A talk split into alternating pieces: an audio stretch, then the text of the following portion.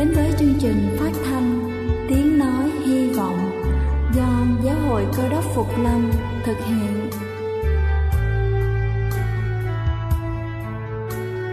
Kính thưa quý vị, Đức Chúa Giêsu trước khi Ngài về trời đã ban cho các môn đệ của Ngài một điều răn mới, đó là họ phải yêu thương nhau như chính tình yêu mà Ngài đã dành cho họ.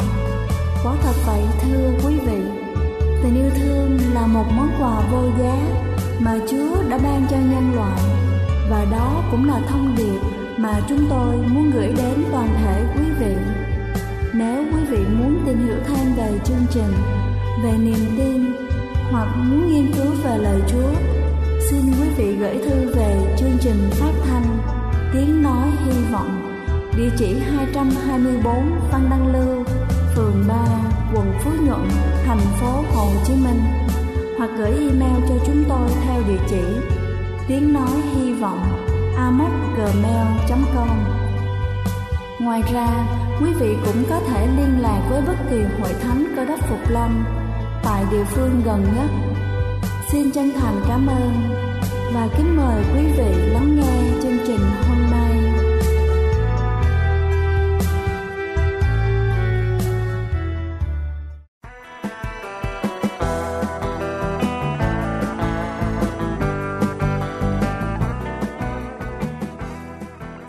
Chào quý vị khán giả đang theo dõi chương trình phát thanh buổi sáng ngày hôm nay. Chúc quý vị có một buổi sáng thật trong lành và ấm áp. Kính thưa quý vị, khoai tây là một loại củ rất phổ biến và gần gũi với tất cả chúng ta.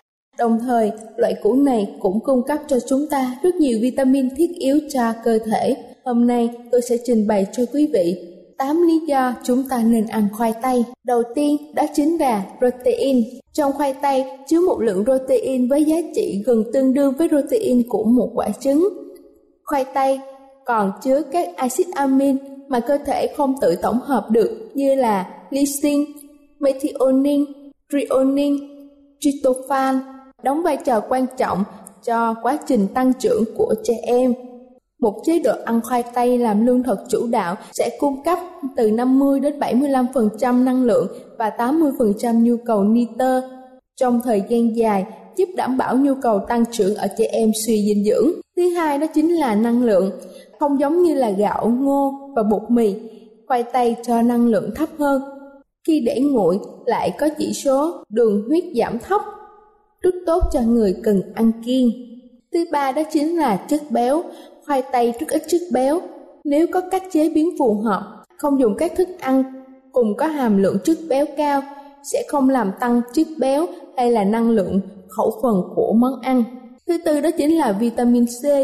Một củ khoai tây cỡ vừa khoảng 200 g sẽ cung cấp nhu cầu vitamin C hàng ngày của người trưởng thành và gần như đủ nhu cầu cho trẻ nhỏ. Thực phẩm này giúp bảo vệ tế bào luôn khỏe mạnh, giải trừ độc tố, chống dị ứng, tăng cường chức năng miễn dịch, hoạt hóa các hóc môn, làm lành vết thương và phòng chống các bệnh như là ung thư và tê mạch. Thứ năm đó chính là vitamin B6. Theo nhiều nghiên cứu, cứ 100 g khoai tây lại có chứa 0,26 mg vitamin B6, chiếm 15% nhu cầu vitamin B6 đối với người lớn và 50% nhu cầu đối với trẻ dưới 5 tuổi. Thực phẩm này giúp tạo kháng thể chống lại bệnh, nhiễm khuẩn, duy trì hoạt động bình thường của các hệ thần kinh, sức khỏe và hệ tim mạch. Thứ sáu đó chính là kali. Khoai tây có chứa rất nhiều kali giúp cho cơ thể duy trì tổng thể tích dịch, cân bằng axit và điện giải, góp phần vận chuyển các xung động thần kinh, giảm huyết áp tâm thu và huyết áp tâm trương cũng như là nguy cơ đột quỵ ở người trưởng thành. Thứ bảy đó chính là chất xơ. Khoai tây được xếp vào nhóm rau củ chất xơ, gồm chất xơ không hòa tan tham gia vào quá trình thải độc tố trong cơ thể và chất xơ hòa tan giúp làm giảm cholesterol trong máu, điều hòa đường huyết. Và cuối cùng đó chính là sắt. Tuy lượng sắt trong khoai không nhiều như là một số thực phẩm khác, nhưng nếu thường xuyên tiêu thụ, cơ thể sẽ hấp thụ một lượng đáng kể để tạo ra máu, giúp cho phòng chống thiếu máu, đặc biệt là ở trẻ em và phụ nữ tuổi sinh sản. Thành phần vitamin C cao có sẵn trong khoai sẽ hỗ trợ tăng cường hấp thụ chất sắt hiệu quả. Và sau đây là một số chú ý khi chế biến khoai tây. Khoai tây đã tồn tại và gắn bó với bữa ăn của hàng triệu gia đình trên thế giới. Chỉ cần có một vài thao tác đơn giản với khoai tây và một số nguyên liệu có sẵn, chúng ta có thể chế biến được món trứng chiên khoai tây cho buổi sáng đầy năng lượng. Để luôn chắc chắn rằng những củ khoai tây mình mua là củ khoai tây tươi nhất, ngon nhất, hãy chọn cho mình những củ khoai tây với hình dáng cân đối cứng, lớp vỏ vàng, mượt và sạch sẽ. Theo kinh nghiệm dân gian, khoai tây sẽ giữ được nguồn dưỡng chất khi đưa vào cơ thể nếu chúng ta sử dụng chế biến đúng cách. Theo đó, người tiêu dùng cần lưu ý những điều sau. Thứ nhất đó chính là nên gọt vỏ và ngâm khoai tây trong nước để làm giảm các chất arylamid có hại cho cơ thể. Thứ hai đó chính là không nấu chung khoai tây với lại cà chua, nhất là cà chua xanh để món ăn không tạo thành những cục vón khó tiêu gây hại cho dạ dày. Thứ ba đó chính là nên nấu khoai tây với thịt bò để làm giảm chất xơ có hại cho niêm mạc dạ dày trong loại thịt này, giúp hình thành các chất dinh dưỡng khác tốt cơ thể. Và thứ tư đó chính là sau khi ăn khoai tây không nên tráng miệng với chuối vì chúng sẽ tạo nhiều chất carbon hydrate làm tăng nguy cơ béo phì của cơ thể. Kính thưa quý vị, tôi vừa trình bày xong cho quý vị những chất dinh dưỡng tuyệt vời mà khoai tây đem lại cũng như một số lưu ý khi chế biến khoai tây. Hy vọng qua bài sức khỏe trên sẽ cung cấp cho chúng ta những điều mới mẻ, bổ ích cho công việc nội trợ hàng ngày. Đây là chương trình phát thanh Tiếng Nói Hy Vọng do Giáo hội Cơ đốc Phục Lâm thực hiện. Nếu quý vị muốn tìm hiểu về chương trình hay muốn nghiên cứu thêm về lời Chúa, xin quý vị gửi thư về chương trình phát thanh Tiếng Nói Hy Vọng, địa chỉ 224 Phan Đăng Lưu, phường 3, quận Phú Nhuận, thành phố Hồ Chí Minh, hoặc gửi email cho chúng tôi theo địa chỉ tiếng nói hy vọng amoc@gmail.com. Ngoài ra, quý vị cũng có thể liên lạc với bất kỳ hội thánh cơ đốc Phục Lâm tại địa phương gần nhất. Xin chân thành cảm ơn và kính mời quý vị tiếp tục lắng nghe chương trình hôm nay.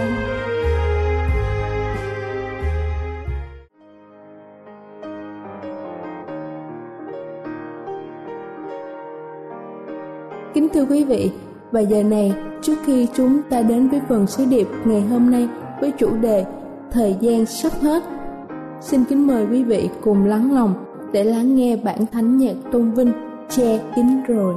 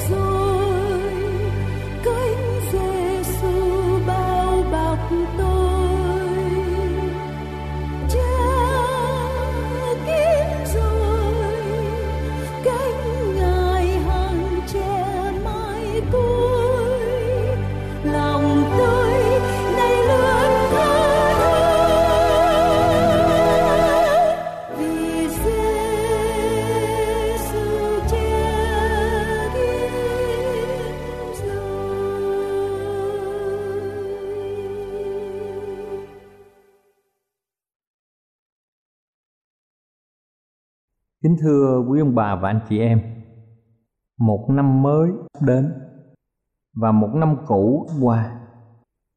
Mọi người lo sắm sửa ngày Tết cho gia đình. Họ phải lo quét dọn nhà cửa, chuẩn bị bánh mứt, mai sắm quần áo cho con cái và người thân ở trong gia đình, chuẩn bị thức ăn cho những ngày Tết sắp đến là lúc mà mọi người nghỉ ngơi khỏi công việc của mình. Đó là công việc mà mọi người sẽ gặp bất kỳ một năm nào. Trong đời sống tôn giáo thì chúng ta cũng có những thời gian rất là khẩn cấp. Khi mà chúng ta nhìn những biến cố trong những lãnh vực của xã hội, của thiên nhiên, những sự kiện kinh tế xảy ra ở trong mọi nước ở trên thế giới này. Ở trong xã hội thì chúng ta thấy có một số nước tình trạng luân lý suy đồi, rồi tình trạng đồng tính luyến ái, được một số quốc gia nhìn nhận, sự phá thai, rồi tình trạng giết người, cướp giật, tình trạng tai họa các biến cố ở trong thiên nhiên như động đất, bão tố, lục lội, trái đất nóng dần, rồi bệnh s ebola, ung thư lan truyền ở trên khắp thế giới. Giá dầu giảm xuống một cách bất thường, rồi cuộc chiến tranh về chủng tộc, sự tranh chấp về kinh tế của nhiều quốc gia. Kính thưa quý vị trong sách Roma đoạn 8 từ câu 21 đến 23 Kinh Thánh viết rằng, Muôn vật mong rằng mình cũng sẽ được giải cứu khỏi làm tôi sự hư nát, Đặng dự phần trong sự tự do vinh hiển của con cái Đức Chúa Trời. Vì chúng ta biết rằng muôn vật đều than thở Và chịu khó nhọc cho đến ngày nay. Không những muôn vật thôi, Lại chúng ta là kẻ có trái đầu mùa của Đức Thánh Linh Cũng than thở trong lòng đang khi trông đợi sự làm con nuôi, tức là sự cứu chuộc thân thể chúng ta vậy.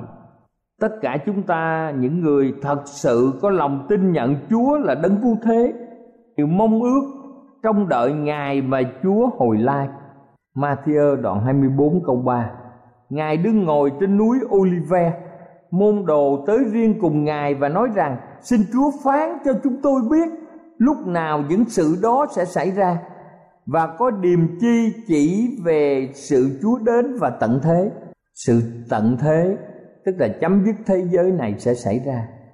Giống như là chiều 30 Tết, rồi sẽ đến lúc mọi người sẽ đưa tiễn năm cũ.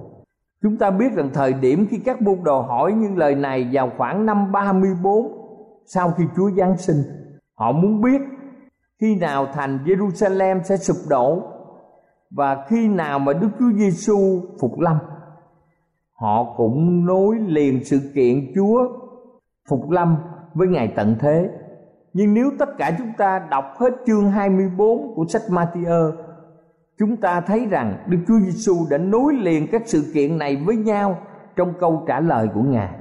Nghĩa là những dấu hiệu xảy ra cho thấy sự sụp đổ của thành Jerusalem và cũng sẽ cho những biến cố tương tự xảy ra trong ngày tận thế. Chúng ta thấy rằng trong sách Matthew đoạn 24 từ câu 4 đến câu 9 Kinh Thánh viết rằng Đức Chúa Giêsu đáp rằng, Hãy giữ kẻo có kẻ dỗ dành các ngươi, Vì nhiều người sẽ mạo danh ta đến mà nói rằng ta là Đấng Christ Và sẽ dỗ dành nhiều người. Các ngươi sẽ nghe nói về giặc và tiếng đồn về giặc. Hãy giữ mình đừng bối rối vì những sự ấy phải đến song chưa là cuối cùng đâu. Dân này sẽ dấy nên nghịch cùng dân khác, nước nọ nghịch cùng nước kia, nhiều chỗ sẽ có đói kém và động đất. Song mọi điều đó chỉ là đầu sự tai hại.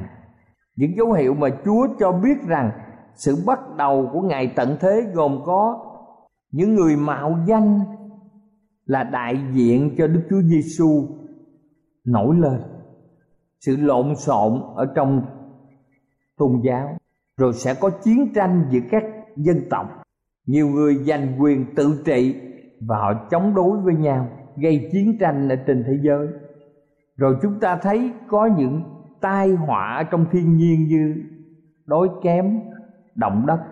Kính thưa quý vị, đức chúa giêsu đã tiếp tục cho mọi người trong chúng ta biết hiệu chỉ về sự chúa tái lâm điều này được nói trong Matthew đoạn 24 từ câu 9 đến câu 13 Chúa rất yêu thương những người trung tín với Chúa và Ngài chỉ cho chúng ta biết diễn biến hòa bình, diễn biến chiến tranh và diễn biến ở trong thiên nhiên đối với lịch sử nhân loại.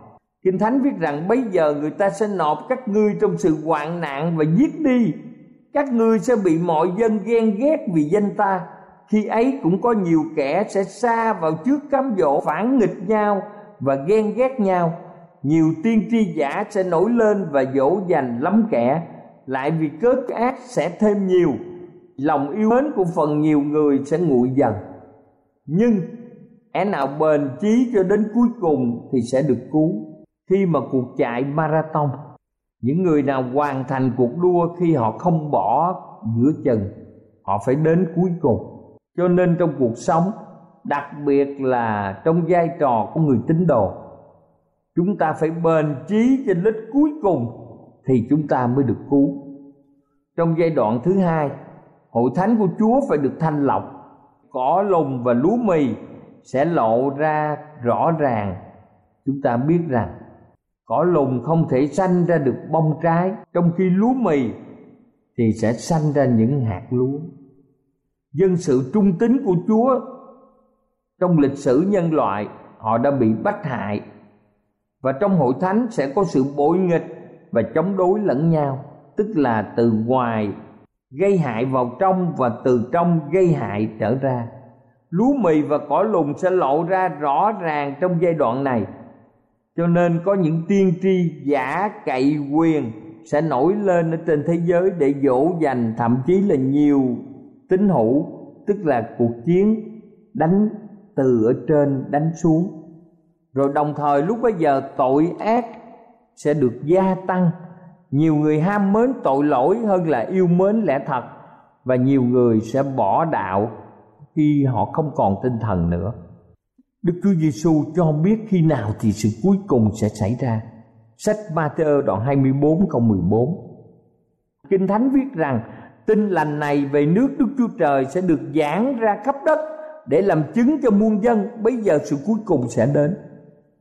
Kính thưa quý vị, sự phát triển mạnh mẽ của cơ đốc giáo trên các hệ thống radio, trên các hệ thống truyền hình, ở trên các cái trang mạng, trang web, ở trên các email người ta gửi lẫn nhau trên sự in ấn các cuốn sách kinh thánh, cũng như các tài liệu làm chứng đạo, trên môi miệng của các tín hữu. Và trong giai đoạn này, hội thánh được thanh lọc. Hàng ngũ tín hữu sẽ giảm ít đi, nhưng số ít còn lại là những người trung thành. Họ cầu nguyện chúa và chúa hành động trên đời sống của họ. Nhiều người sẽ có cơ hội quay về để thờ phượng chúa và khi cửa ân điển đóng lại đại nạn sẽ đổ xuống ở trên thế giới chúng ta cho nên chúng ta biết rằng lẽ thật về nước Đức Chúa Trời sẽ được định nghĩa như thế nào ở trong sách Khải Quyền. Chúng ta xem trong Khải Quyền đoạn 14 từ câu 6 đến câu 7. Điều ấy đoạn tôi thấy một vị thiên sứ khác bay giữa trời có tin lành đời đời đặng rao truyền cho dân cư trên đất cho mọi nước, mọi chi phái, mọi tiếng và mọi dân tộc.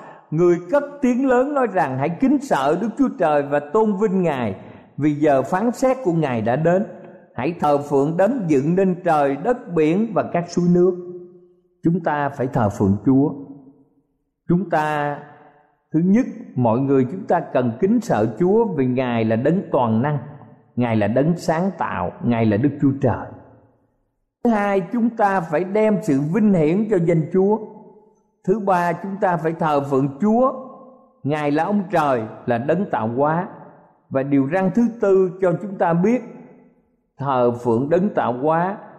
Chúng ta phải dâng một ngày thánh, đó là ngày thứ bảy, là ngày sa bát, để chúng ta thờ phượng ngài. Khi mà tinh lành được giảng ra khắp đất, thì chuyện gì xảy ra? Kính thưa quý ông bà và anh chị em trong sách Matthew đoạn 24 câu 15 nói rằng, khi các ngươi thấy sự gốm ghiếc, tàn nát lập ra trong nơi thánh mà đấng tiên tri đa nên đã nói, ai đọc phải để ý. Câu này cho chúng ta biết đến sự sụp đổ của thành Jerusalem vào năm 70 sau Chúa, khi mà Chúa đã thăng thiên. Chúa cho biết điều này.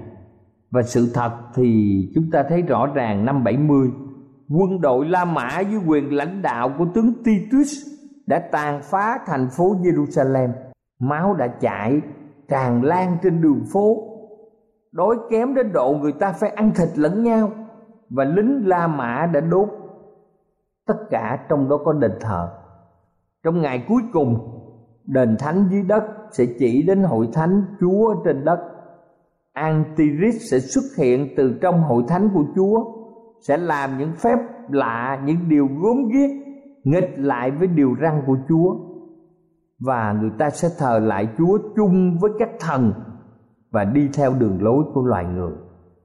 Kính thưa quý vị, do đó lẽ thật Chúa cần phải được giảng ra để cho loài người biết phân biệt đâu là hội thánh thật, đâu là hội thánh giả.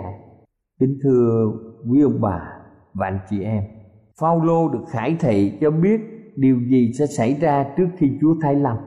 Luận về sự đến của Đức Giêsu Christ chúng ta và về sự chúng ta hội hiệp cùng Ngài, thì hỡi anh em xin chớ vội bối rối và kinh hoảng, hoặc bởi thần cảm giả mạo, hoặc bởi lời nói hay là bởi bức thơ nào, tựa như chúng tôi đã gửi mà nói rằng ngài chúa gần đến mặc ai dùng cách nào cũng đừng để họ lừa dối mình vì phải có sự bỏ đạo đến trước và có người tội ác, con của sự hư mất hiện ra, tức là kẻ đối địch tôn mình lên trên mọi sự mà người ta xưng là Đức Chúa Trời, hoặc người ta thờ lại rất đổi ngồi trong đền Đức Chúa Trời. Chính mình tự xưng là Đức Chúa Trời. Bây giờ kẻ nghịch cùng luật pháp kia sẽ hiện ra. Đức Chúa Giêsu sẽ dùng hơi miệng ngài mà hủy diệt nó và trừ bỏ nó bởi sự chói sáng của sự ngày đến kẻ đó sẽ lấy quyền của quỷ sa tăng mà hiện đến, làm đủ mọi thứ phép lạ dấu dị và diệt kỳ dối giả dùng mọi cách phỉnh dỗ không công bình mà dỗ những kẻ hư mất, vì chúng nó không nhận lãnh sự yêu thương của lẽ thật để được cứu rỗi. Điều này được ghi trong sách 2 Thessalonica đoạn 2 từ câu 1 đến câu 4 và đoạn 2 Thessalonica đoạn 2 từ câu 8 đến câu 10. Cho nên sứ đồ Phaolô cho biết chúng ta đừng để ai lừa dối mình vì có hai biến cố xảy ra trước khi Chúa phục lâm. Thứ nhất, sự bỏ đạo sẽ đến trước. Nhiều hội thánh Chúa sẽ không theo lời Chúa dạy và họ chỉ muốn hòa hợp với nhiều người khác. Thứ hai, Antichrist hay kẻ đối địch với đấng Christ phải xuất hiện trước từ trong hội thánh xưng là người đại diện cho Đức Chúa Trời ở trên đất này. Kính thưa quý ông bà chị em, cho nên Đức Chúa Giêsu dạy chúng ta cần phải làm gì để chúng ta đứng vững khi tận thế đến. Điều này được ghi trong sách Matthew đoạn 24. Mỗi người chúng ta phải giữ lấy chính mình. Thân xác mình là đền thờ mà Đức Thánh Linh đang ngự. Cho nên chúng ta phải giữ chính mình như trong câu 4 và câu 6 khuyên là giàu gặp hoàn cảnh nào thì chúng ta cũng đừng bối rối. Đây là điều rất là quan trọng. Và câu 13 khuyên chúng ta biết một cách rõ ràng, phải bền chí cho đến cuối cùng. Ông bạn chị em muốn được cứu thì phải bền chí cho lúc cuối cùng. Rồi câu 14 cho chúng ta biết là chúng ta sẽ cùng phối hợp để rao giảng tin lành. Tin lành Chúa được rao giảng cho mọi người và câu 15 cho ông ta biết rằng nếu chúng ta đọc những lời này, Chúng ta phải để ý đến lời tiên tri Daniel Cho chúng ta biết trước về những sự kiện sẽ xảy ra trong ngày mà Đức Chúa Giêsu sắp trở lại. Câu 16 đến câu 18 cho ông ta biết rằng chúng ta đừng bám víu tin tưởng hoàn toàn vào vật chất của thế gian này. Câu 20 cho chúng ta biết mỗi người chúng ta phải cầu nguyện để giữ ngày thứ bảy, tức là ngày sa bát, thay vì ngày chủ nhật. Chúng ta giữ đúng luật pháp của chúa được ghi ở trong kinh thánh. Đây là điều răn thứ tư. Chúng ta đừng nghe, đừng tin, đừng đến với rít giả và những tiên tri giả mà chúng ta phải tin vào thần linh tiên tri, tin vào chính kinh thánh trong câu 23 và câu 25 mỗi người chúng ta cần chú ý, phải tỉnh thức và sẵn sàng. Trong câu 42 chúng ta phải tỉnh thức sẵn sàng chờ đón ngày mà Đức Chúa Giêsu tái lâm. Chúng ta hãy cầu nguyện với Chúa để mỗi người chúng ta đứng vững trong lẽ thật, đứng vững trong hội thánh còn sót lại cho đến lúc mà Đức Chúa Giêsu phục lâm. Chúng ta sẽ hết lòng, hết ý, gìn giữ lẽ thật của ngài. Và chắc chắn trong ngày Giêsu đến. Trong sự biến đổi mới, chúng ta ở một con người mới, sự cũ sẽ qua đi và mọi sự sẽ trở nên mới. Chúng ta ở trong nước vĩnh sanh với ngài. Amen.